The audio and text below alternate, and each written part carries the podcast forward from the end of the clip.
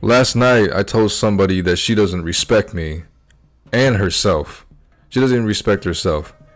And before that, I stood up to another person next to her who feels also entitled, both older than me.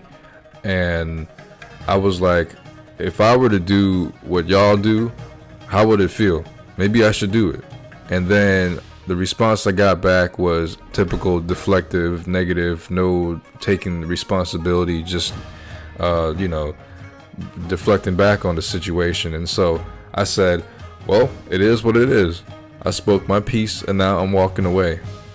And so as as uh as I walked away from the situation of me calling that other lady out, I looked at him and I was like, I respect you. And he just shook his head, I don't care. I said, You don't have to respect me. I respect you. And I was basically showing them as a young man, I got some humility inside my bones. You know what I'm saying?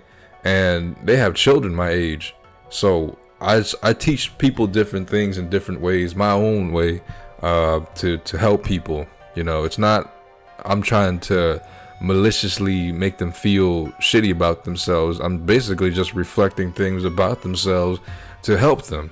Uh, and, and if they so choose to drink that medicine and take it and heal, so be it. You know, and if they don't, fuck it. You know, I stood up for something. And that's basically what's been happening. Um, I think the universe is allowing me the opportunity, these act activations and triggers to activate my true potential to be tapped into, uh, to allow and apply my practices of what I know, what I learn about me as a person, and what I put up with, and what I don't want to allow anymore into my life. And that's just my true freedom right here. And so later on in the night, he actually helped me out. She didn't. And that's why I said I respected him.